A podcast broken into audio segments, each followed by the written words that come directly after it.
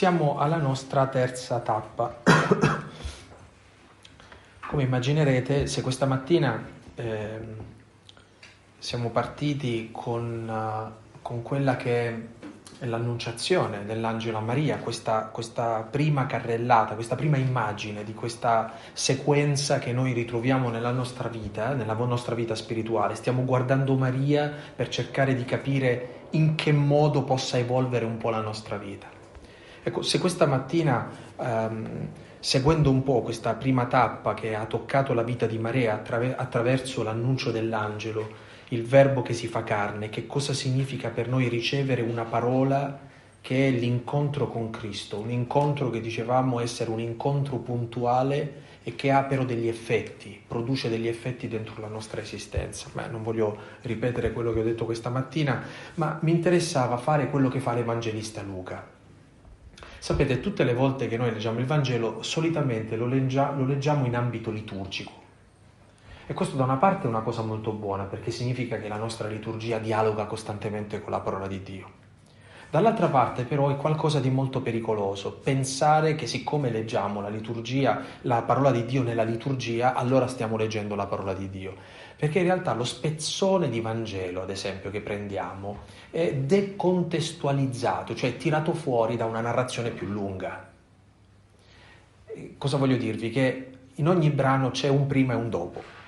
E se tu tagli fuori queste due caratteristiche, queste due coordinate, sì, ti rimane quel brano con la sua storia all'interno, magari anche una storia conclusa, no? L'angelo va da Maria, annuncia, dice qualcosa e l'angelo partì da lei. Cioè, narrativamente è chiusa la questione. Se vi andate a prendere ad esempio il Vangelo di Luca e lo leggete di seguito, vi accorgerete che alla partenza dell'angelo non c'è la conclusione di una storia, ma c'è una reazione di Maria. Eh, proprio in quel momento in cui l'angelo va via da lei, dice e l'angelo si allontanò da lei, prosegue l'Evangelista Luca dicendo che in quei giorni Maria si alzò e andò in fretta verso la regione montuosa in una città di Giuda, cioè va a casa di Elisabetta. Ecco, oggi pomeriggio eh, recupereremo un po' la festa di ieri, eh, ci fermeremo sulla visitazione cercando di capire in che senso possiamo calare questa seconda tappa della vita di Maria nella nostra vita e nel nostro percorso di vita spirituale e nel nostro eh, percorso di vita vocazionale, qualunque sia la nostra vocazione. Questa mattina abbiamo cercato di dirlo in maniera molto chiara, come fai ad accorgerti che Cristo è passato dentro la tua vita, che tu hai incontrato Cristo? Dal fatto che tu da quel momento in poi non vivi più per te stesso, c'è una sorta di apertura, passi da un momento di introversione a un momento di eh, estroversione, sei estroverso, sei tirato fuori, un esodo. E questo è importante perché ehm, questo vivere per prepara già a comprendere fino in fondo questo secondo mistero della vita di Maria Troppo spesso noi pensiamo che eh, le cose vanno prima capite e poi vissute. Il Vangelo ci dice che si fa esattamente il contrario, che se tu vuoi capire qualcosa la devi vivere. So che può sembrare ovvia, ma vi assicuro che siamo tutti figli dell'illuminismo e noi sta roba qui non la viviamo così. Noi siamo molto sproporzionati nel ragionamento e pensiamo che quando abbiamo risolto le questioni a livello di ragionamento, allora possiamo viverle. Molto spesso i nostri ragionamenti eh, eh, non riescono mai ad arrivare veramente alla vita. Ecco, questa seconda tappa della vita di Maria ci dice questo. Dio è entrato dentro la sua vita, sì che è entrato, ed è entrato in maniera concreta, reale, e nel grembo si porta un bambino Maria, eh? Ha capito fino in fondo che cosa Dio sta facendo dentro la sua vita? No. E non è che me lo sto inventando io. Proseguendo anche nel racconto vi accorgerete che molto spesso Maria non riesce a comprendere fino in fondo la portata di quegli eventi. Ad esempio davanti alle parole di Simeone rimangono stupiti, non capivano perché questo profeta parlasse in questo modo del bambino. Quando ritrovano Gesù nel Tempio, eh, rimangono stupiti davanti a quell'insegnamento e quando Gesù dice devo occuparmi delle cose del Padre mio, non compresero che cosa intendesse dire. Eh, questa mancanza di comprensione totale, cioè che cosa effettivamente Dio sta facendo dentro la sua vita, viene tradotta in un atteggiamento di Maria. Maria da parte sua serbava tutte queste cose trattenendole, meditandole nel suo cuore. Quindi c'è una sorta di eh, doppio atteggiamento di Maria.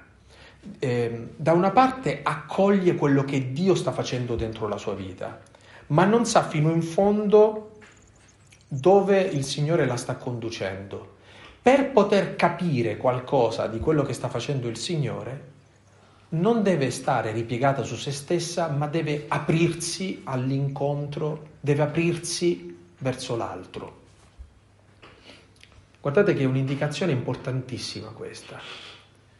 Eh, cioè se dovessi tradurla in maniera molto semplice dovrei dire che se ognuno di noi volesse fare in qualche maniera discernimento nella propria vita, l'unica modalità che ci insegna il Vangelo per fare un discernimento non è chiudersi in una stanza a riflettere, ma è mettersi a servizio di qualcuno.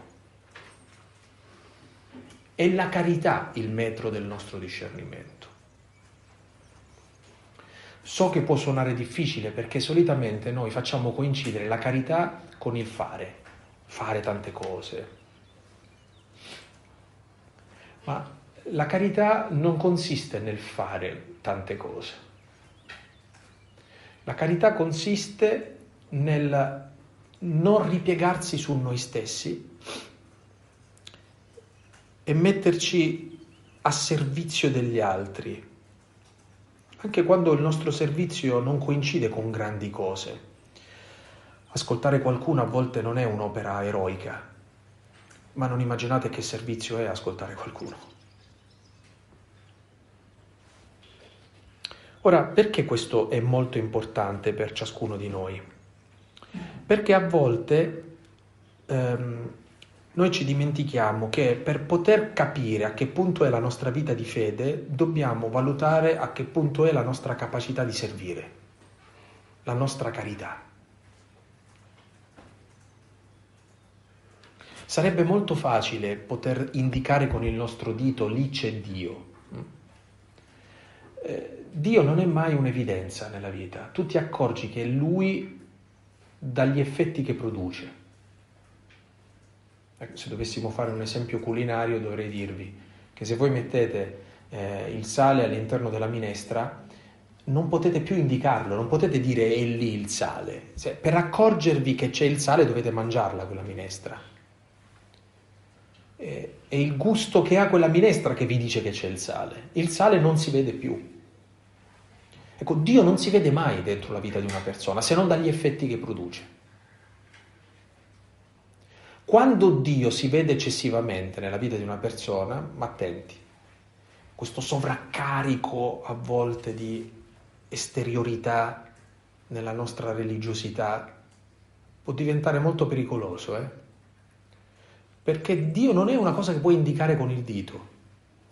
Eh, siccome, non lo so, io mi metto il rosario al collo e, e prendo la chitarra e canto una canzone eh, nel parcheggio del supermercato per dire la mia fede, allora io sto dicendo a tutti che Dio c'è in questo modo. Attenzione. Eh, la cosa che rende visibile Dio non è mai l'esteriorità, ma è l'effetto che produce.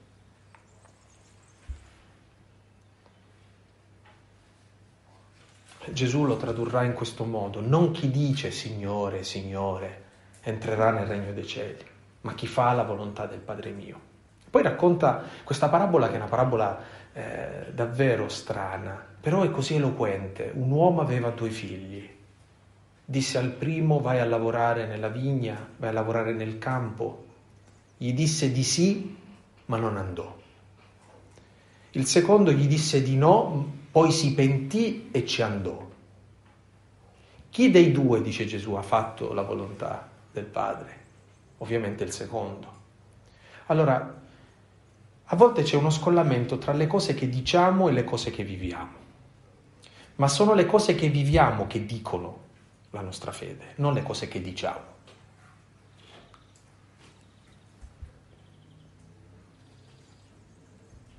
Solo l'amore, solo l'amore e l'amare ci fa capire che cosa Dio sta facendo dentro la nostra vita. Ecco, vorrei individuare tre parole, a consegnarvi un po' queste eh, tre chiavi di lettura che spero possano accompagnarvi nella preghiera di oggi pomeriggio. Ve le elenco e poi mi, mi fermerò su ciascuna di esse, eh, dandovi anche dei passi biblici che possono aiutarvi. Ecco, questa seconda tappa della vita di Maria, che è la visita a Elisabetta, eh, abbiamo detto che è la traduzione vera dell'esperienza autentica di fede che Maria ha fatto. Cioè, Maria non si è inventata la storia con l'angelo, non è una sua suggestione, non è una sua, eh, una sua esperienza solo emotiva, sentimentale. E ciò lo si vede dall'effetto che produce nella vita di questa donna. Quella donna non è ripiegata su se stessa, ma comincia a vivere per. E la prima cosa che fa e si mette a servizio di chi ha bisogno. Chi ha bisogno in quel momento? La cugina Elisabetta.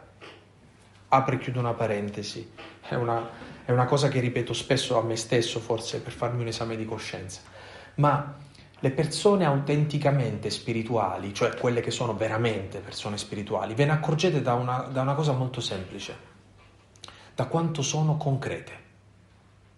Le persone autenticamente spirituali sono concretissime sono le più pratiche. E questo entra un po' in contraddizione con l'idea che abbiamo noi no? dello spirituale. Dice, no, ma io vedo che uno è una persona spirituale da come prega. Eh, le persone che hanno veramente un'intensa vita di preghiera sono tremendamente concrete. Maria non fa una cernita per dire adesso chi mi metterò a servire? Vediamo un po' qual è l'associazione benefica vicino al paese dove posso andare a fare volontariato.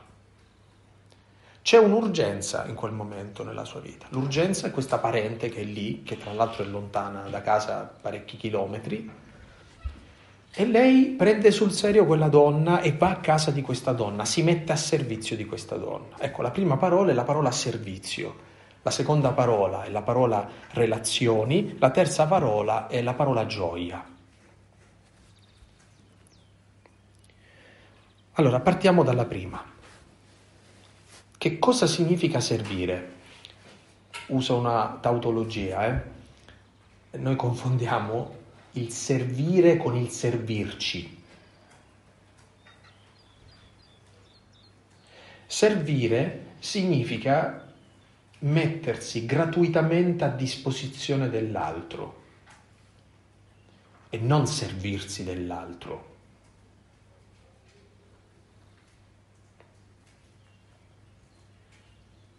Voi non immaginate quanto è potente la gratuità, perché la gratuità dice veramente la misura del servizio. Quante persone che eh, si sono messe a servizio in maniera gratuita. Hanno avuto come contropartita il fatto che il Signore gli ha dato luce per capire la loro vita. Molti giovani, anche di quelli che ho incontrato io nella mia vita, eh, riescono a intuire questa verità senza che gliela spieghi. Tant'è vero che si vanno a cercare esperienze di servizio, Forse perché da una parte gli, danno, gli dà consistenza, non so, si sentono in qualche maniera impegnati in qualcosa, ma alla fine di quelle esperienze di servizio, che solitamente non sono romantiche, quando sono esperienze di servizio autentiche non sono romantiche, ricevono luce. Ad esempio rileggono la loro storia da un altro punto di vista e, e, e sono i poveri che hanno evangelizzato loro non il contrario. Cioè tu pensi che stai andando da qualcuno a dargli qualcosa, ma in realtà in questo gesto in cui tu stai portando qualcosa a qualcuno, ricevi luce. Tu. Anche a me qualche volta è successa la stessa cosa nella vita. Cioè nel momento esatto in cui eh, mi sono messo gratuitamente a servizio quelli sono stati i momenti in cui ho ricevuto più luce per le scelte della mia vita. Sapete come si traduce nella, nella dinamica familiare, ad esempio? Si traduce con l'apertura alla vita, che tante volte noi confondiamo che l'apertura alla vita sia soltanto mettere al mondo dei figli. Questo è un modo di celebrare l'apertura alla vita. Una coppia aperta alla vita è una coppia, una famiglia che vive la carità, come famiglia, non come singolo, ma proprio come famiglia. E una famiglia che si apre a questo, al servizio, riceve luce. Eh, Gesù è furbo quando, quando ci spiega in che modo entra la luce. Dice, riceverete cento volte tanto, dice, in fratelli, sorelle, campi, insieme a problemi, persecuzioni. cioè, immaginate che uno si apre e dice, ah, tutto si centuplica. Sì, sì, eh, arriva cento volte tanto insieme anche ai problemi, però, eh. Però c'è qualcosa di peggiore del fatto che tu tieni fuori i problemi da casa, che non entra nulla, non entra nemmeno l'ossigeno, non entra la vita. La carità non è rassicurante, a volte ti inguaglia la carità. I poveri non sono a orario, soprattutto poi quando cominci a costruire un rapporto con i poveri, ti divorano, non hai più spazio per te. E, e comincia a diventare anche un peso stare in un rapporto di servizio. Perché? Perché il nostro io scalpita, non vuole essere recintato, non vuole darsi all'altro. Per noi è così difficile capire che quando partecipiamo all'Eucarestia e mangiamo quell'Eucarestia, noi diventiamo pane spezzato per gli altri, prendete e mangiatene tutti. Cioè il servizio è un po' morire a se stessi, eh? non è ehm, sentire gratificazione, ma è dare di noi stessi. Il vero servizio non è condividere qualche scampolo di tempo che ci avanza con gli altri, ma è prendere del nostro, cioè del nostro essenziale e condividerlo con gli altri.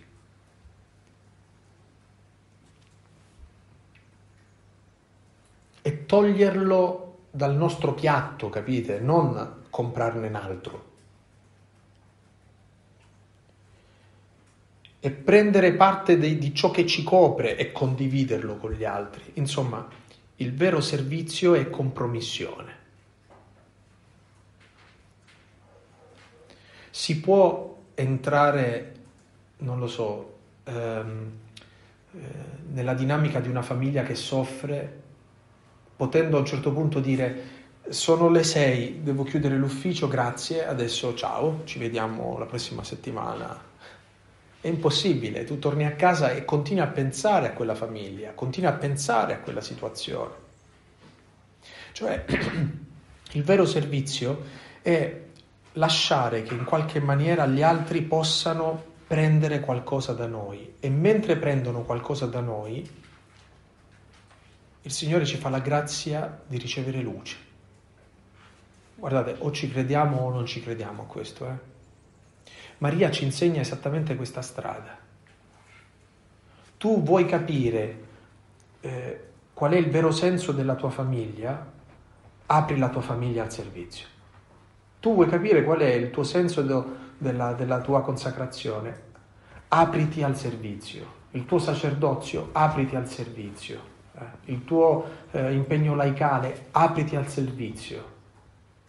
Così come puoi, lì dove sei, fai la tua parte e solitamente fallo come ti insegna il Vangelo, non sappia la destra ciò che fa la sinistra. Anche il servizio vero è discreto, è silenzioso, è gratuito. C'è una storia molto bella, e ve la lascio come ehm, un riferimento se volete pregare su questa parola del servizio, che si trova nell'Antico Testamento ed è la chiamata del profeta Samuele.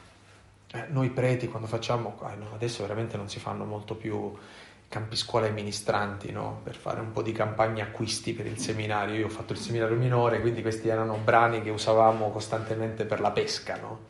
e quindi c'era la chiamata del profeta Samuele. Ma la storia bella di questo profeta la trovate nel primo libro di Samuele al capitolo 3. Primo Samuele, capitolo 3. E il fatto che questo uh, ragazzo si trova nel Tempio, innanzitutto nasce come una grazia, perché la madre non poteva avere figli.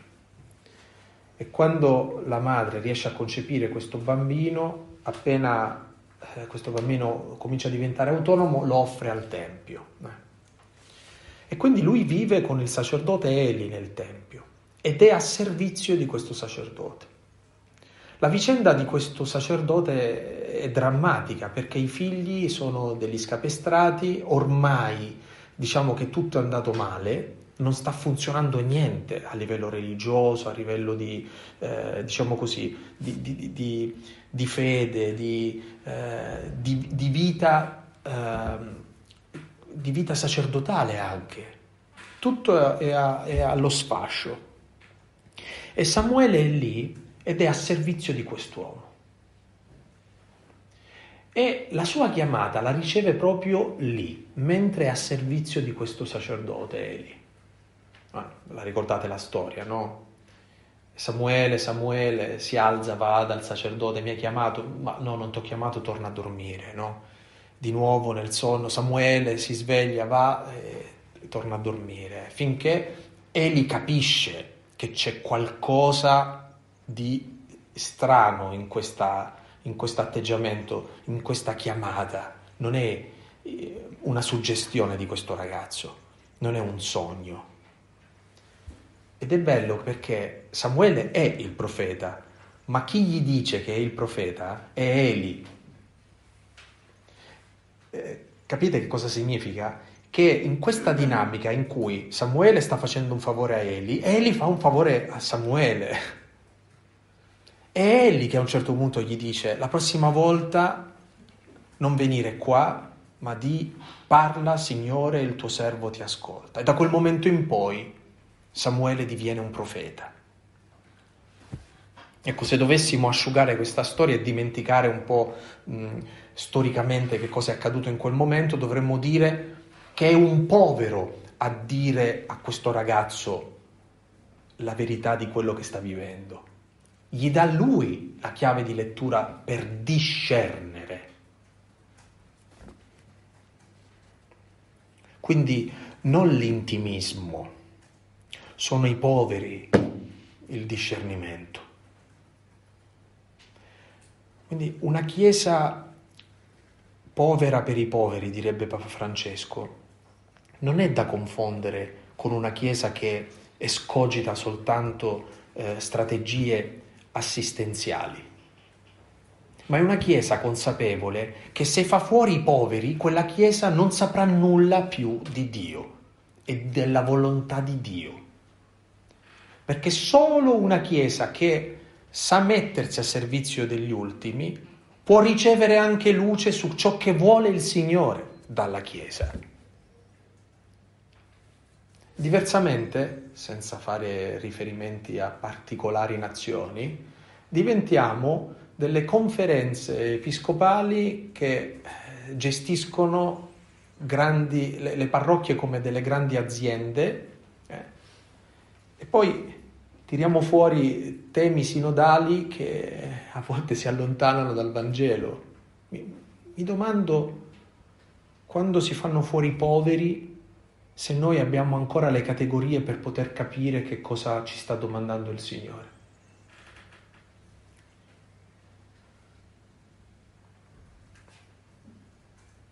Anche le nostre comunità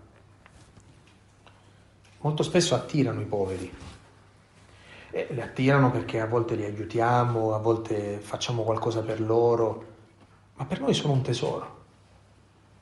La loro compagnia, il servizio a loro è davvero la chiave di lettura di ciò che il Signore ci sta domandando, e come singoli e come comunità. Prima parola. Seconda parola, le relazioni.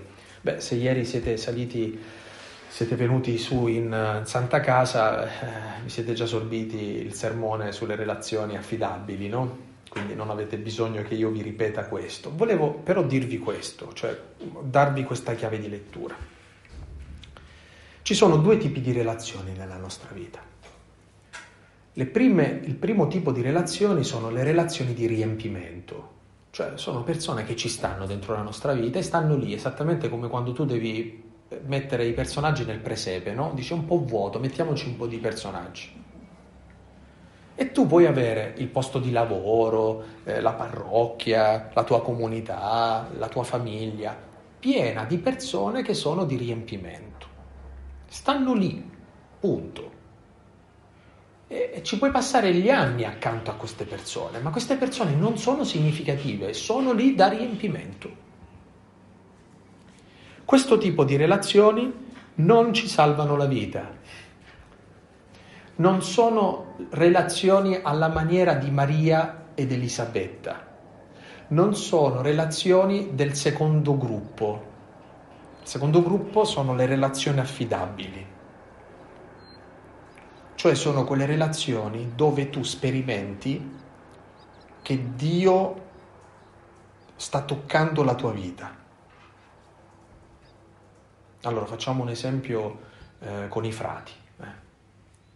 Tu puoi stare in un convento e ci sono cento frati in quel convento, magari, e puoi essere da solo ma ce ne sono cento però di altri frati, ma tu sei solo, ti senti solo, perché non hai nessuna relazione affidabile. Tutte quelle persone stanno e basta. Tu puoi vivere in una famiglia anche numerosa, vicini di casa, suocera, madre, eh, cugini di terzo, quarto, quinto grado, decine di persone quando ci, sentiamo, ci sediamo a tavola e sentirti da solo o da sola perché quelle persone non sono significative, non sono affidabili. Poi invece trovi un'unica persona con cui riesci a costruire un rapporto affidabile e non ti senti solo neanche quando sei lontano da quella persona, perché anche solo il pensiero di quella persona ti sostiene. Ecco, il Vangelo chiama questa roba qui amicizia. Ecco, io voglio dirvi questo, in questa seconda tappa della vita di Maria. È difficile che una famiglia si regga senza amici. È difficile per un consacrato o una consacrata reggere il celibato senza amici. È difficile rimanere fedeli a una strada senza amici. Tutti abbiamo bisogno di amici, non di persone che riempiono. Riempiono il tempo, ci fanno compagnia, li usiamo per uscire, per andare a mangiare qualcosa, per non sentirci isolati, ma in fondo noi siamo soli. Perché tu puoi dire di entrare in una relazione significativa quando ti consegni per ciò che sei a un altro. La Bibbia è piena di storie di amicizia così. Il Vangelo è pieno di storie di amicizia così. Allora, questa seconda tappa ci dice che la luce la riceviamo dal discernimento che ci danno i poveri. Quindi il servizio diventa il metro attraverso cui noi riusciamo a fare discernimento.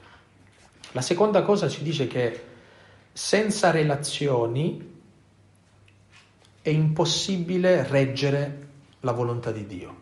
Tu non, non, la puoi realizzare la volontà di Dio, non ne hai le forze. Sono gli amici che ti danno la forza di fare quello che devi fare. Sarebbe interessante che ciascuno di noi stilasse nella preghiera un elenco di amici, in cui dice, eh, Signore, tu mi hai dato eh, Giorgio, Francesca, Pasquale, indicandole queste persone. Nell'Antico Testamento ci sono due storie che sono molto belle. Ad esempio l'amicizia tra Davide e Jonathan. c'è un'intesa tra di loro che fa sì che sono l'uno il sostegno per l'altro. E c'è anche un'altra storia di amicizia tra Noemi e Ruth, che suocera e nuora, eh? quindi veramente un miracolo. Eh, per la... eh. Però questo a dirci che cosa? Che la difficoltà di Noemi è vivibile solo perché c'è Ruth e Ruth riesce a portare avanti la generazione perché c'è Noemi. Davide ha la vita salva perché c'è Jonathan. Jonathan sente che la sua vita è diversa da quando c'è Davide. Ecco, questa roba qui è intimità. E io mi domando se noi ci rendiamo conto che senza questo tipo di intimità facciamo danni. Quando tu non hai amici così, fai danni. Non è semplicemente moralisticamente il fatto che commetti delle cose che non dovresti commettere. Non è solo la trasgressione, ad esempio, di una promessa o di una fedeltà. È il fatto che senza queste persone tu sei infelice, non, non riesci a trovare la giusta forza per vivere quello che il Signore ti ha messo davanti. Ma se persino Maria ha bisogno di Elisabetta, ma chi siamo noi per dire che non abbiamo bisogno di qualcuno? Che qua solitamente leggiamo che Elisabetta ha bisogno di Maria, ma eh, anche Maria ha bisogno di Elisabetta. Terza e ultima parola, la parola gioia. Ecco, Papa Francesco ci ha abituati a, a rileggere tutta la, la nostra esperienza cristiana attraverso la categoria della gioia. La gioia non è un risultato, è un frutto dello spirito. Tu ti accorgi di vivere autenticamente un rapporto con Dio perché la tua vita è piena di gioia. Nella tua vita c'è quella che Francesco definisce la perfetta letizia. Ed è interessante quando Francesco descrive la perfetta letizia, che la descrive in mezzo a, a vicissitudini che non sono gioiose, no? piove, abbiamo fame, bussiamo, non ci aprono, ci cacciano, ci bastonano, e tutto questo è perfetta letizia. Beh, un corno è perfetta letizia se tu la guardi così. Ma che cos'è questa letizia? Che cos'è questa gioia? È un dono, è il dono più bello della fede. Chi ha la fede è nella gioia, anche se è nella notte oscura, eh? Anche se ti trovi in un momento difficilissimo, nessuno può toglierti questa gioia. Perché la gioia di cui vi sto parlando non è una questione che tocca la, la pancia, non è una questione emotiva. È sentirsi pienamente di qualcuno, anche quando questo qualcuno è assente. Anzi, è sentirsi, è sentire che questo qualcuno ti manca per questo soffri. La notte oscura in fondo è questo, eh? è l'assenza di chi tu ami. Ma in negativo anche questa è una gioia, perché significa che hai qualcuno con cui puoi fare questo tipo di rapporto.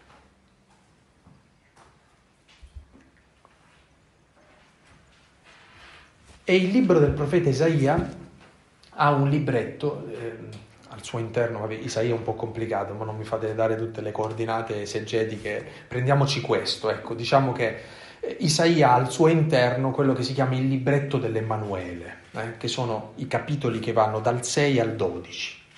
Mm? Eh, per raccapezzarci, eh, cosa posso dirvi? Che eh, questi sono eh, quei capitoli che noi leggiamo soprattutto in tempo, in tempo di Natale in particolare, eh, lì tu ti accorgi all'inizio soprattutto del capitolo 6 che eh, si dice che nascerà un bambino. E la sensazione che tu hai mentre stai leggendo è che il profeta si riferisce al figlio di Acaz, di Ezechiel giusto. Eh, nascerà questo bambino che dovrebbe riscattare un po' il popolo di Israele, quando ti accorgi poi verso il capitolo 9, il capitolo 11, che in realtà l'annuncio di questo bambino è un annuncio messianico, non è quel bambino, è il bambino che verrà un giorno. Eh, è, è davvero la profezia di Gesù. E proprio al capitolo 9, 9 c'è questo brano che noi leggiamo a Natale il popolo che camminava nelle tenebre ha visto una grande luce. Su coloro che abitavano in terra tenebrosa una luce rifulse. Mi blocco un attimo. Eh. Siamo partiti ieri con la nostra meditazione introduttiva parlando della cecità, del buio. Ed è bello che oggi Isaia ci dica questo che chi cammina nel buio a un certo punto vede una grande luce. Su coloro che abitavano in terra tenebrosa una ru- luce rifulse. Hai moltiplicato la gioia, hai aumentato la letizia, gioiscono davanti a te come si gioisce quando si miete e come si esulta quando si divide la preda, perché tu hai spezzato il gioco che l'opprimeva, la sbarra sulle sue spalle e il bastone del suo aguzzino, come nel giorno di Madian. Perché ogni calzatura di soldato che marciava rimbombando e ogni mantello intriso di sangue saranno bruciati, dati in pasto al fuoco. Perché un bambino è nato per noi, ci è stato dato un figlio, e sulle sue spalle è il potere, e il suo nome sarà consigliere mirabile, Dio potente, Padre per sempre, principe della pace. Grande sarà il suo potere e la pace non avrà fine sul trono di Davide e sul suo regno, che egli viene a consolidare e rafforzare con il diritto e la giustizia, ora e per sempre. Questo farà lo zelo del Signore degli eserciti. Ecco, vi invito, se volete, nella preghiera di ripercorrere questa, questo annuncio profetico. E vi accorgerete ad un tratto che il profeta nell'annunciarci la gioia ci dice che la gioia ci è arrivata perché ci è stato dato un figlio. Noi che siamo la religione del Padre, Gesù è venuto a insegnarci che Dio è nostro Padre, dimentichiamo che per scoprire che Dio è nostro Padre, Dio ci ha consegnato nelle nostre mani suo figlio, come se fosse nostro figlio. La fede non è solo un'appartenenza, è qualcosa che ci è consegnata nelle mani come un bambino, esattamente come un bambino è stato dato a Maria. La fede è un fatto di cui noi dobbiamo avere cura, esattamente come si accudisce un bambino, sapendo che questo bambino è colui che rende la tua vita piena, come si gioisce quando si miete e come si esulta quando si divide la preda, c'è soddisfazione. Ed è finita la schiavitù, è stato spezzato il gioco, non esiste più un aguzzino e non c'è più bisogno di guerra, di conflitti. Le armi sono state bruciate insieme ai mantelli intrisi di sangue.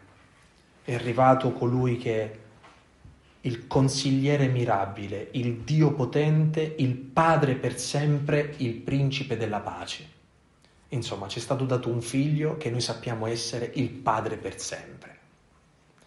È la logica della Trinità, eh? Noi siamo suoi e allo stesso tempo lui si affida a noi. C'è, c'è una dinamica profondissima. La gioia è accorgersi che Gesù è affidato a noi, la gioia è accorgersi che nessuno può toglierti questo, questo filo rosso che ormai attraversa la tua vita. Maria può essere confusa, impaurita, può vivere delle difficoltà, ma ovunque questa donna va porta gioia perché dentro di lei c'è Gesù. Quanto sarebbe bello se fosse la stessa cosa per noi. Io mi sono accorto che tu sei entrato dentro la mia vita perché da quando ci sei tu è aumentata la gioia. Eh, permettetemi di darvi questa definizione di carità. La carità è portare gioia nella vita delle persone. Questa gioia, la gioia della presenza di Cristo, che, per tornare all'inizio, non si vede, ma si sente che c'è. Non è evidente, ma tu senti che c'è.